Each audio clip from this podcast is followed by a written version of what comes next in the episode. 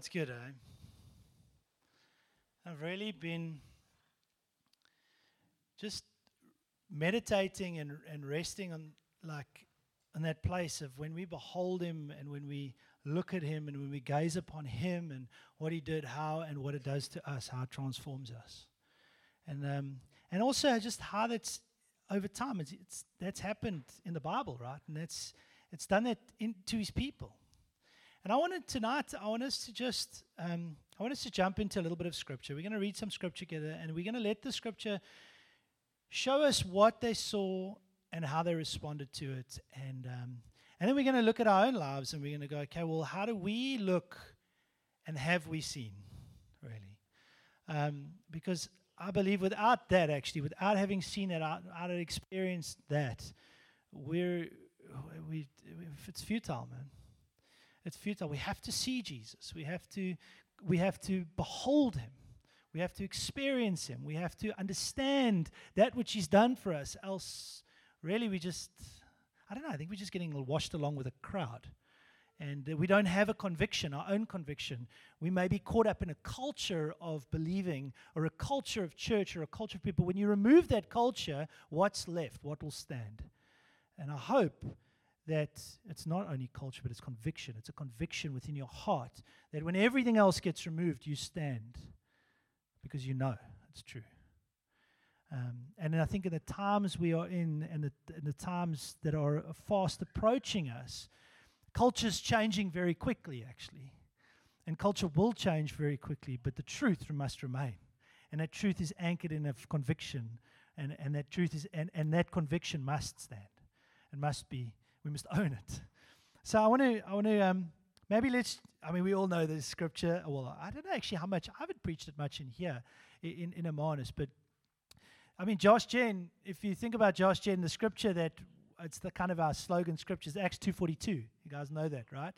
They were devoted to the apostles' teaching, fellowship, the breaking of bread, and and and uh, and prayer.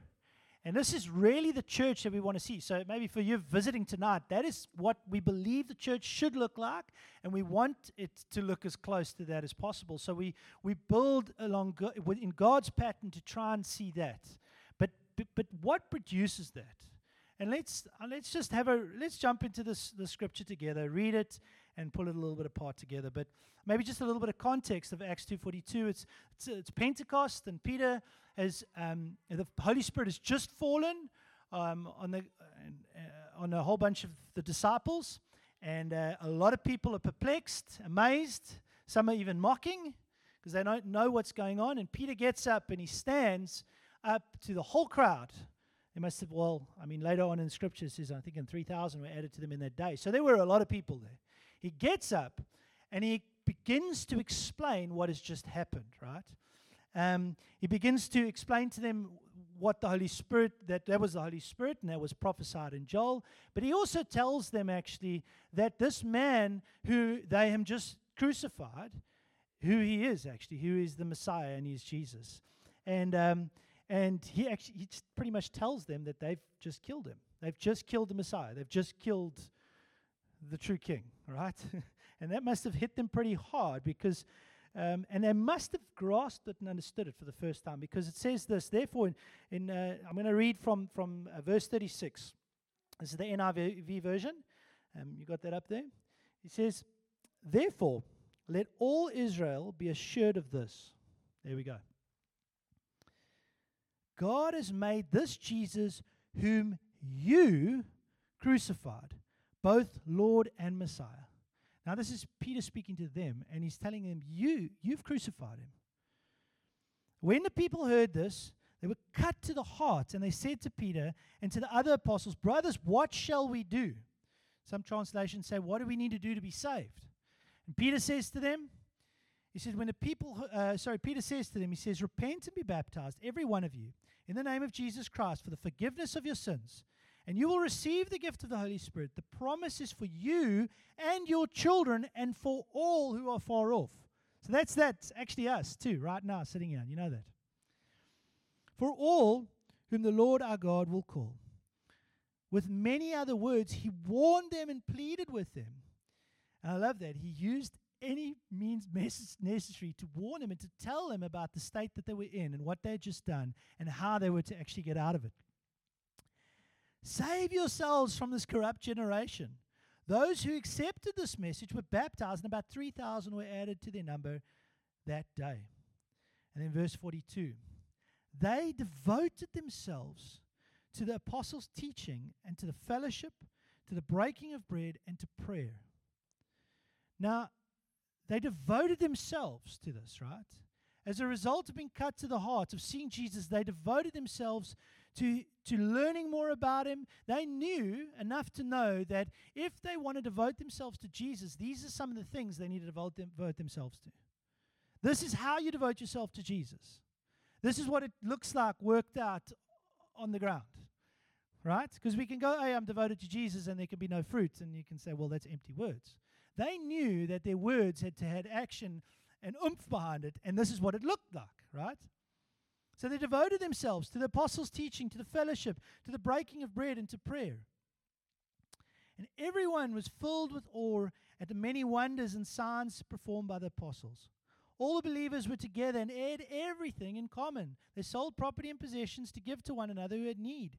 Every day, this is crazy, every day they continued to meet together in the temple courts. Like, it's like having church every day.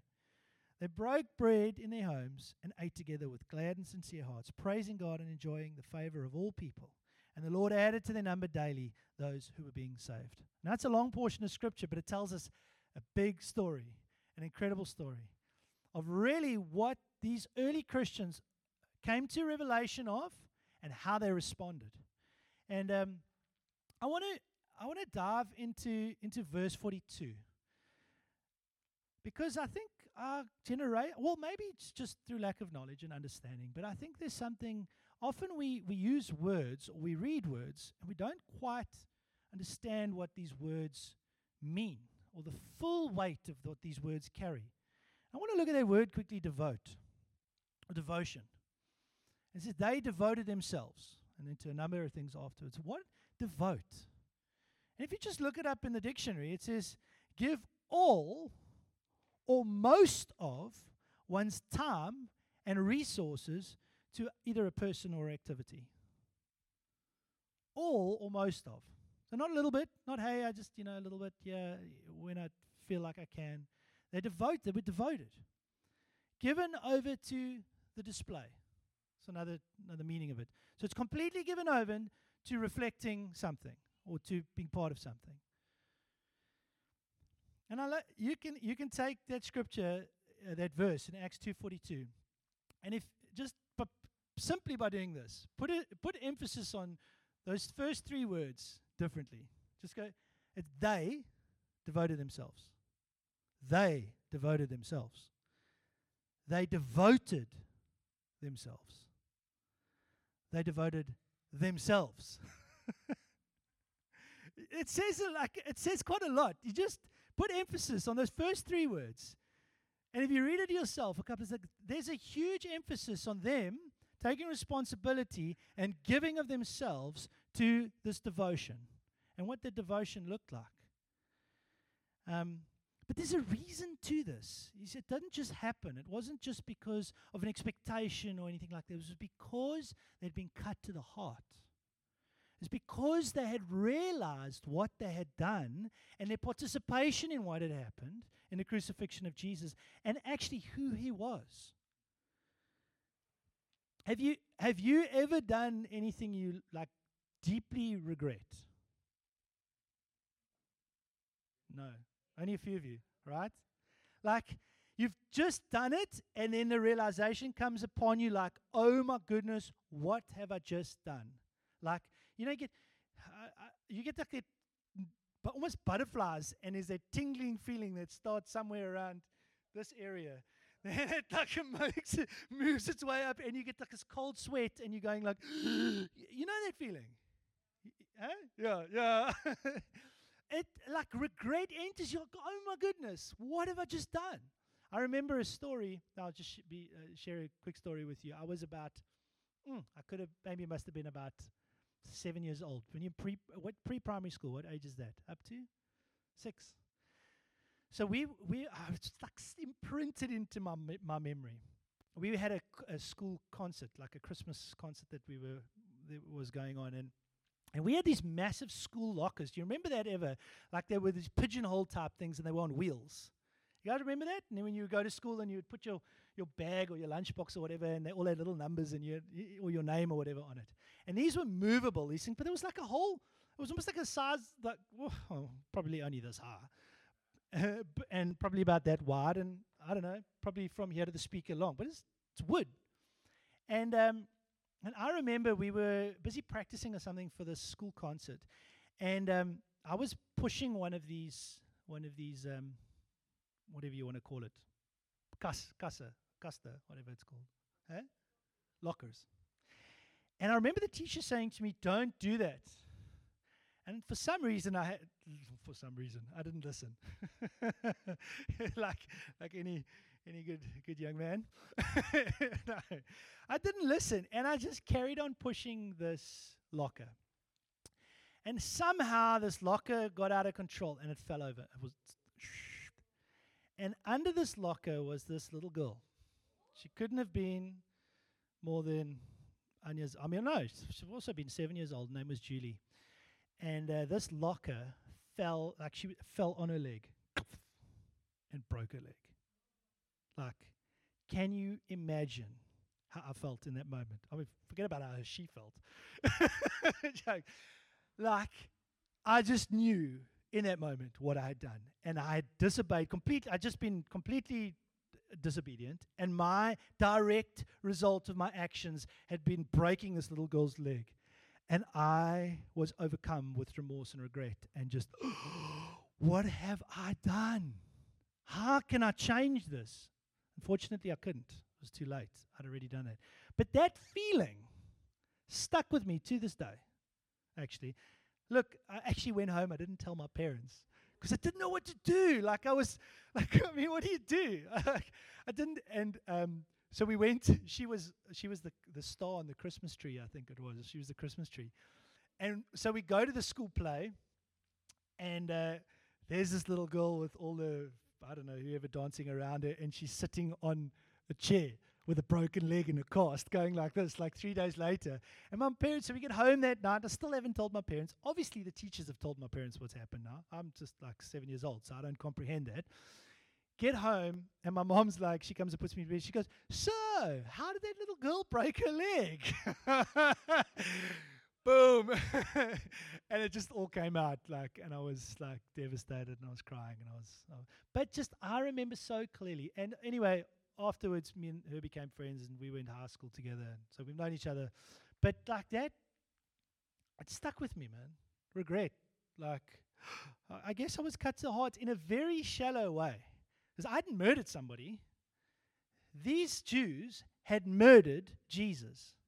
They had killed him, and now they've come to the realization that he is the Messiah. Can you imagine how they felt? Just think about that for a second. Like, imagine, imagine you kill someone,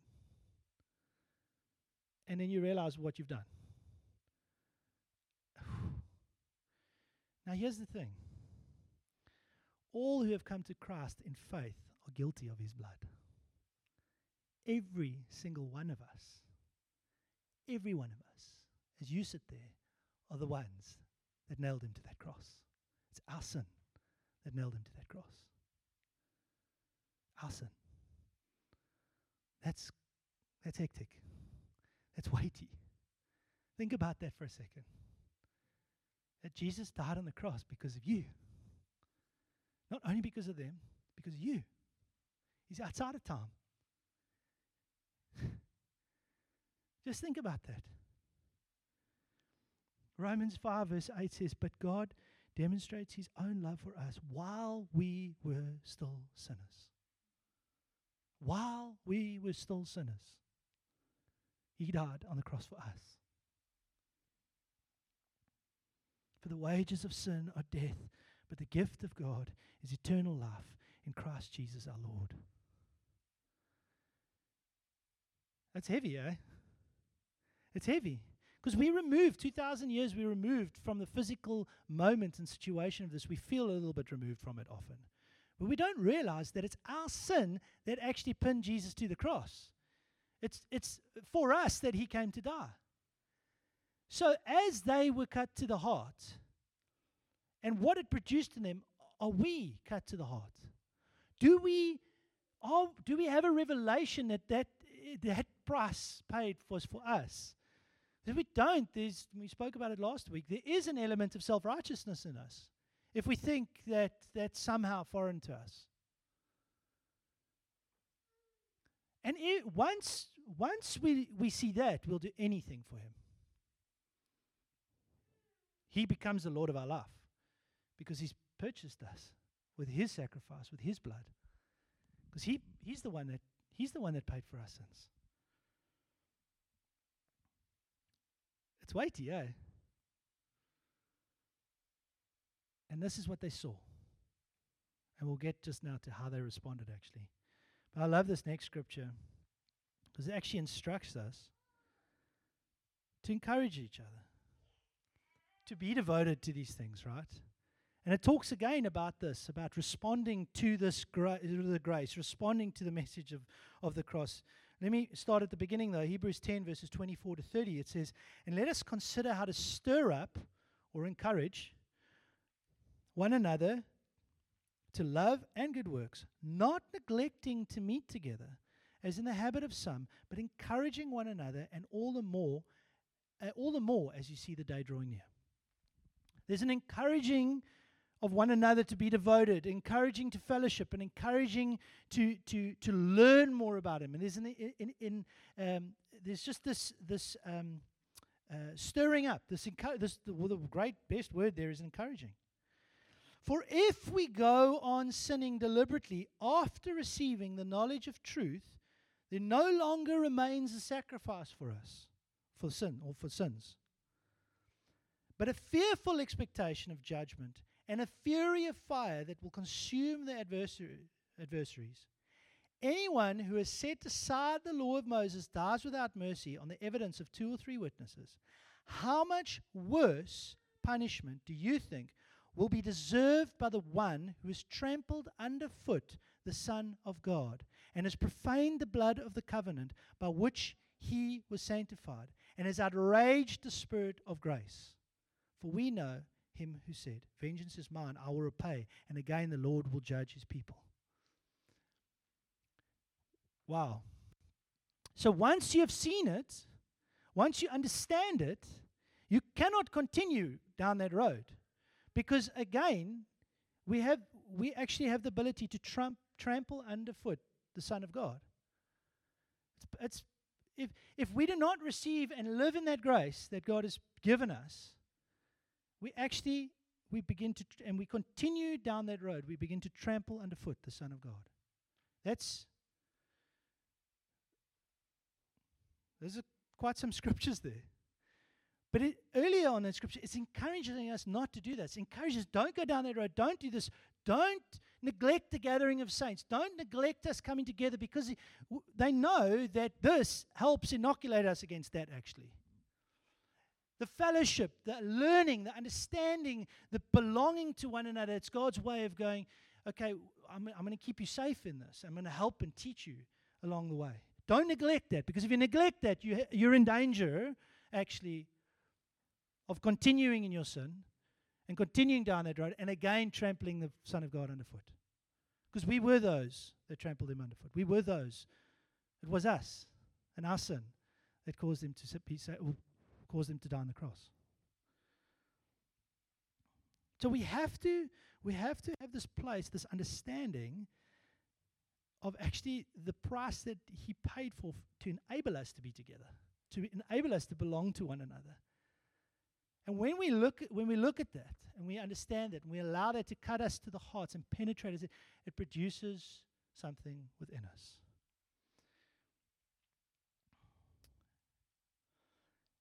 See, they had this revelation of, of when they were devoted to the apostles' teaching, they learnt more about God and His ways. They learnt more lo- about what He was like and how to, to, to reflect Him. They knew that through fellowship, they got to love one another the same way that He had loved him. They got to live it out. They knew that by breaking bread together, they could remember the price that He had paid. They could remember what He had done for them. There wouldn't be, there'd be less chance of them to, to, to drift and to forget. They were devoted to praying together, to the, the prayers as well. So, not only just praying together, coming together regularly at, at scheduled interval times to commune with the Lord, to pray to Him, to communicate with Him co- uh, corporately and individually. There was this devotion to that because they knew that if they pursued a relationship with Him, it would actually keep them safe in Him. They remained in Him. And it's interesting for me, like as we as we move forward in life and as we come together in church and that to, to, to ask ourselves the questions is, and really and I this is I think this is something I want to ask the question is and I maybe you can entitle it confronting your priorities. And this is really like it shouldn't be a heavy, but it's just the truth. Like if you hold the definition of devotion up here, and you and you match yourself against it i mean you uh, the, the fruit will be evident in your life you're the one that must make the, make the decision whether you're devoted or not and i want to maybe throw out a few i guess there are a few reasons we cannot be devoted right uh, maybe uh, i i um I actually wrote a few of those things down and and i think the the lack of devotion just shows or will will point to the fact that maybe Jesus is not the Lord of our lives when we're not devoted to Him and to His ways and to His people. It could be things like work. Work could be more important. It may, work may be a priority in your life, not God. Now, don't hear what I'm not saying here. There's, there's a balance in these things, and there's being faithful with what God has given you as well. But when work becomes the most important thing and it continuously continuously affects my maybe coming together with the saints because it says don't neglect that in Hebrews. Maybe it's a problem. Maybe coming together with the saints and being devoted to God and reflecting Him is not your priority. This, this, is what the Bible says. I'm just showing you. Maybe your hobbies. Like the waves are always good at five o'clock on a Sunday. but that's the truth. I remember growing up like that. Like I used to run a lot. I used to I used to um, race competitively, and for some reason, all races on a Sunday morning. And I had to make a decision. What am, what's more important to me? Racing, coming to church. And yes, I raced occasionally still, but I actually had to put that aside. And I'm following Jesus. I want to be devoted to Him. And there were times where I could, like, maybe a couple of races in a year, like, we would go away for a weekend and we'd do it. But that wasn't, my devotion wasn't to that. My priority wasn't that. I had to ensure, constantly auditing myself Am I drifting here? Where is my devotion? Because you will see. You, it, you will see very quickly by the fruit of somebody's lives, the evidence in their life. What are they truly devoted to? What are their priorities? Family. When I say family, we meant to be family. So I'm not talking about this family, I'm talking about your blood family, right? your kids, your extended family, your in laws, I don't know, anyone. Come, they, like, can, is that taking priority over God's ways, over His house, over the King and the kingdom in your life? And we can justify it beautifully well. We're really good at justifying things. So I'm not going to try and say exactly what that looks like. But you are the one that's got to audit your own heart. You've got to put it next to that template of def- or the definition of devotion and decide for yourself. Are you really devoted to Him or not? Comfort and convenience. These things come, they very quickly become our priorities. And I don't feel like doing it. I don't feel like going to church with a bunch of people that I don't really have anything in common with, and it's hot on a I'm not saying me. I'm just saying that's just what people say, right? It's hot today. Oh, it's like too hot to go to church. I want to go to the beach. Come, let's go swim, man. Like we've been to church three weeks in a row. We don't have to go to church this Sunday. Well, okay. It's just clearly showing where your priorities are. I, am not being, I'm trying not to be heavier, but I'm, I'm really wanting to just put up the true definition of what the word is and show you what the Bible says about this. And let's look at our own lives and stop like pretending. Ask the real questions. Are we devoted? Are we devoted to Him? Are we really devoted to Him? And there's a few reasons why maybe we're not, because we might just not understand. We might not know. So through lack of knowledge, my people will perish, right? So we want, it, and this is what this is for teaching you, telling you what the Bible says. Now you know. You can't use that excuse anymore.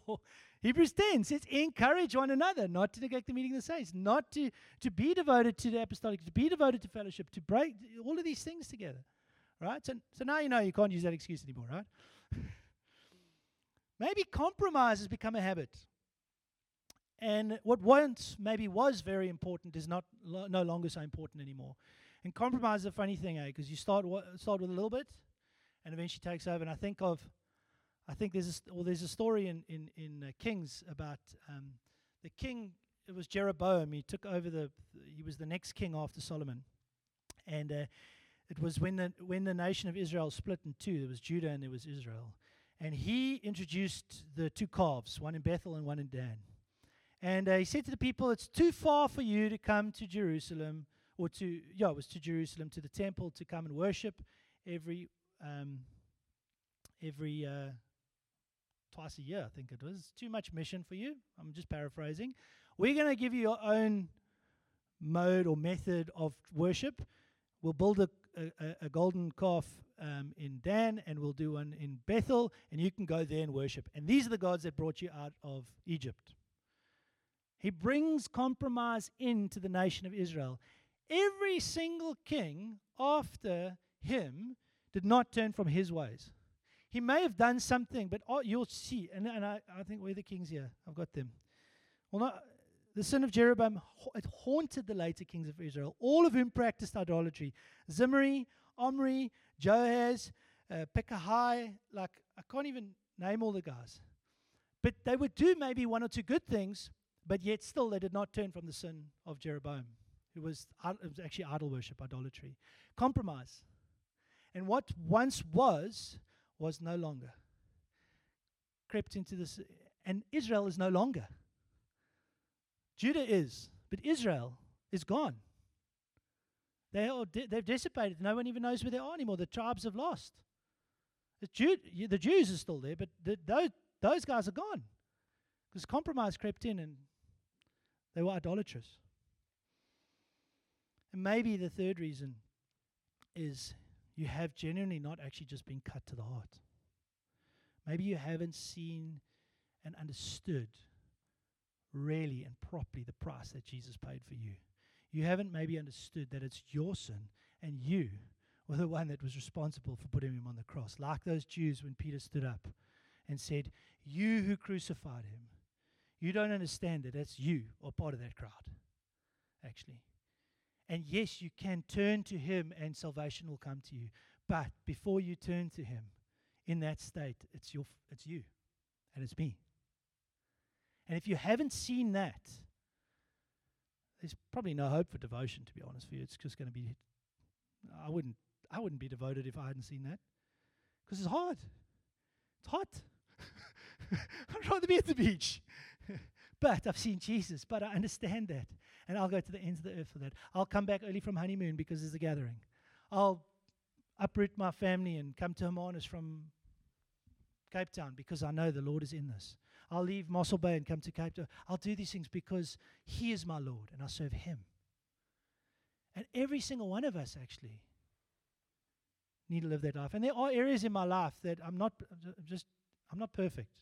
I'm continuously finding areas in my life that aren't submitted to Him and trying to make them sub- submit to Him and subject to Him. I'm going to. Uh, okay, I'm nearly finished. I'm going to put. The, I just want to put that template up here for us. And I, I don't want it, this. Isn't I really hoping this isn't a heavy, but there is some weight to it as we as we really evaluate our own lives. So, for example, let's use scenario A. Gathering's coming up. I put that announcement up just now. Two weeks time. Two weeks time. Seventeenth. So they were devoted to the apostles' teaching.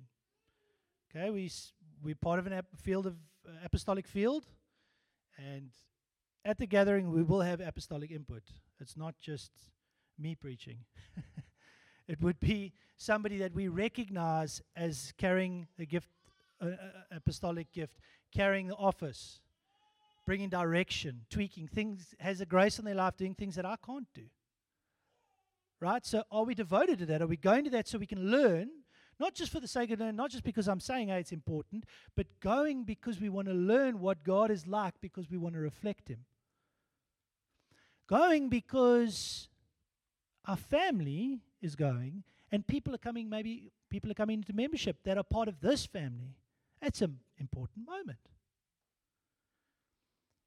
So, maybe you've got friends that are coming, they've phoned you a couple of weeks ago and they want to come stay over for the night. And it happens to be that night. How do you how do you communicate that now? How do you how do you model devotion and because you know what's you you know what's important, or do you just go, ah, my friends are coming, I'm gonna stay with them? Or do you have the conversation with them say, hey, listen, I've got a really, really important meeting that I need to be actually wanting. You're more than welcome to come with me. You guys can open the, we'll hide the key for you. Open yourselves in. We'll be back a little bit later. It's just is your first default to go, oh, I can't go, my friends are here? Your kids got sport, cricket, rugby, I don't know. Hey, my kids' sport, this is like, this is more important. In that moment, what are we modeling to our kids? Are we devoted to them? Are we devoted to Jesus? It's like, it's a big, and you hear what I'm saying? There will be times where, hey, but we always got to be weighing these things in our heart.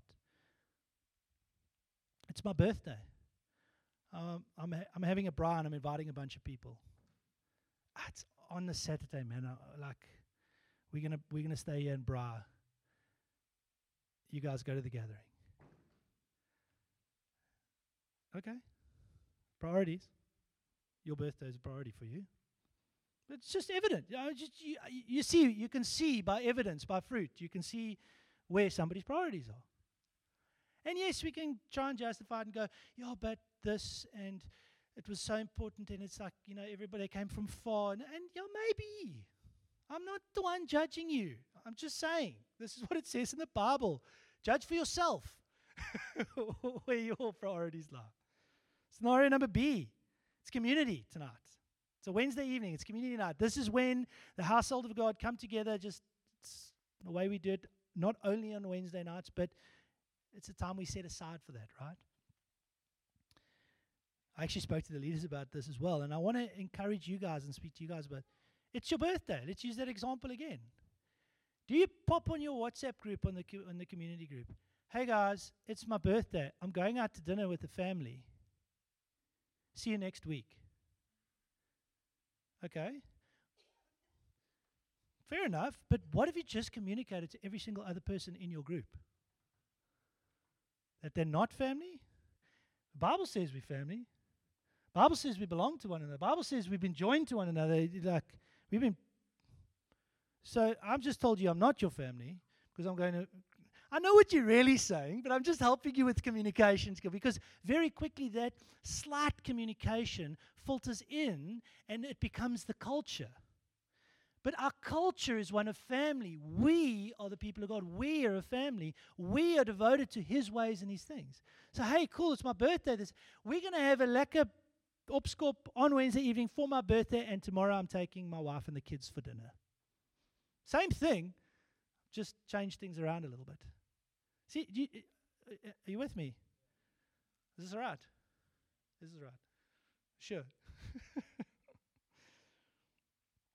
also, maybe Wednesday evening I have guests or work colleague or somebody coming over, like they're coming to stay over. Cool. Don't just opt out of community. Why don't you invite them with to community?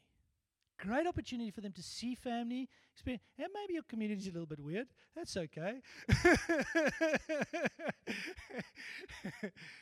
it's all right. Take them with.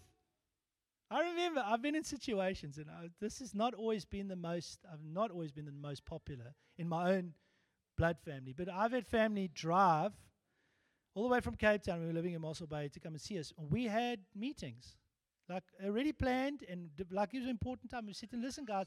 We can't. You. It was just a little unplanned, a little like we we've got to go to this we'll, when we come back. We wasn't very popular. They didn't understand that, but um, maybe I could have done a little bit better. Maybe I was a little bit gun ho, young in my younger days, passionate. There's wisdom in the way we communicate these things and do these things as well. We want to bring people along on the journey with us, right? Um,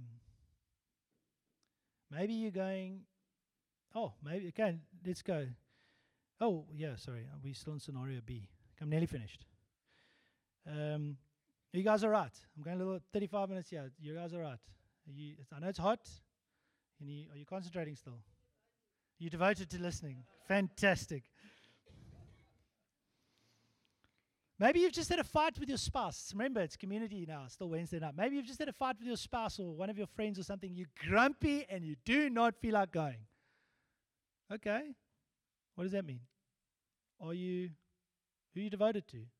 You or, or God's ways? Because the household of the family of God's gathering. Me and Marga used to fight every Wednesday, religiously. Every Wednesday. It was like a given. It's going to happen. It was like, get ready for the fight. On our way to community. it was like the enemy knew. Obviously, if it's that easy to get you out of com- to get out of family and out of community, then Satan's going to throw that ball. I left it home once. The sa- Satan's going to throw that ball in your court every week. It's just if you fall, if you fall for it, he's going to throw it at you. Here's another one. Everyone's away. I'm not going to go tonight.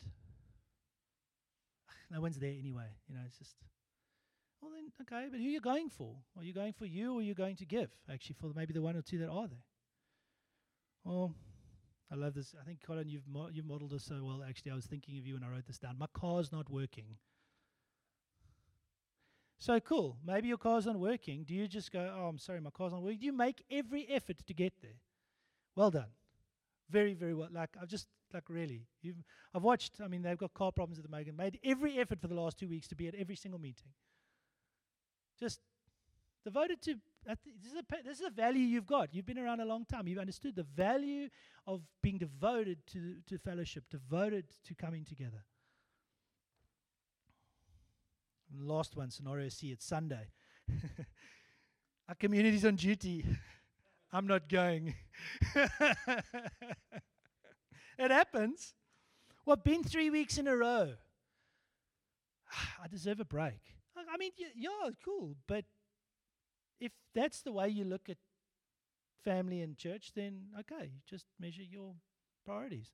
Or, not like I'm the greatest preacher, but Ross isn't there. I'm not coming this Sunday. Right? So how do we how do we arrive at these things? And these are just I'm just throwing these scenarios out there because often when you throw scenarios out there, they kind of just they they poke. That's all I'm doing. And I'm not poking for me. I'm just wanting to show us how we think and actually what the Bible says. But ultimately, we do these things because we are cut to the heart. So tonight, maybe we're going to come to an end. But tonight, maybe you realize, as I've been speaking, you've realized that, um, hey, I'm actually not as, there are areas in my life that aren't devoted. I want to, I want to renew my devotion to Him because I want to follow Him. And I know that's, my, all of our hearts are like that. No one's heart's bad, but we get, we get distracted.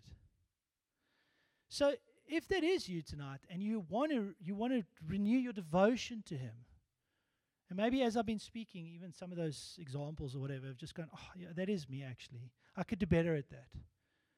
Maybe I don't, well, maybe not every week I have to go to the kids' rugby game.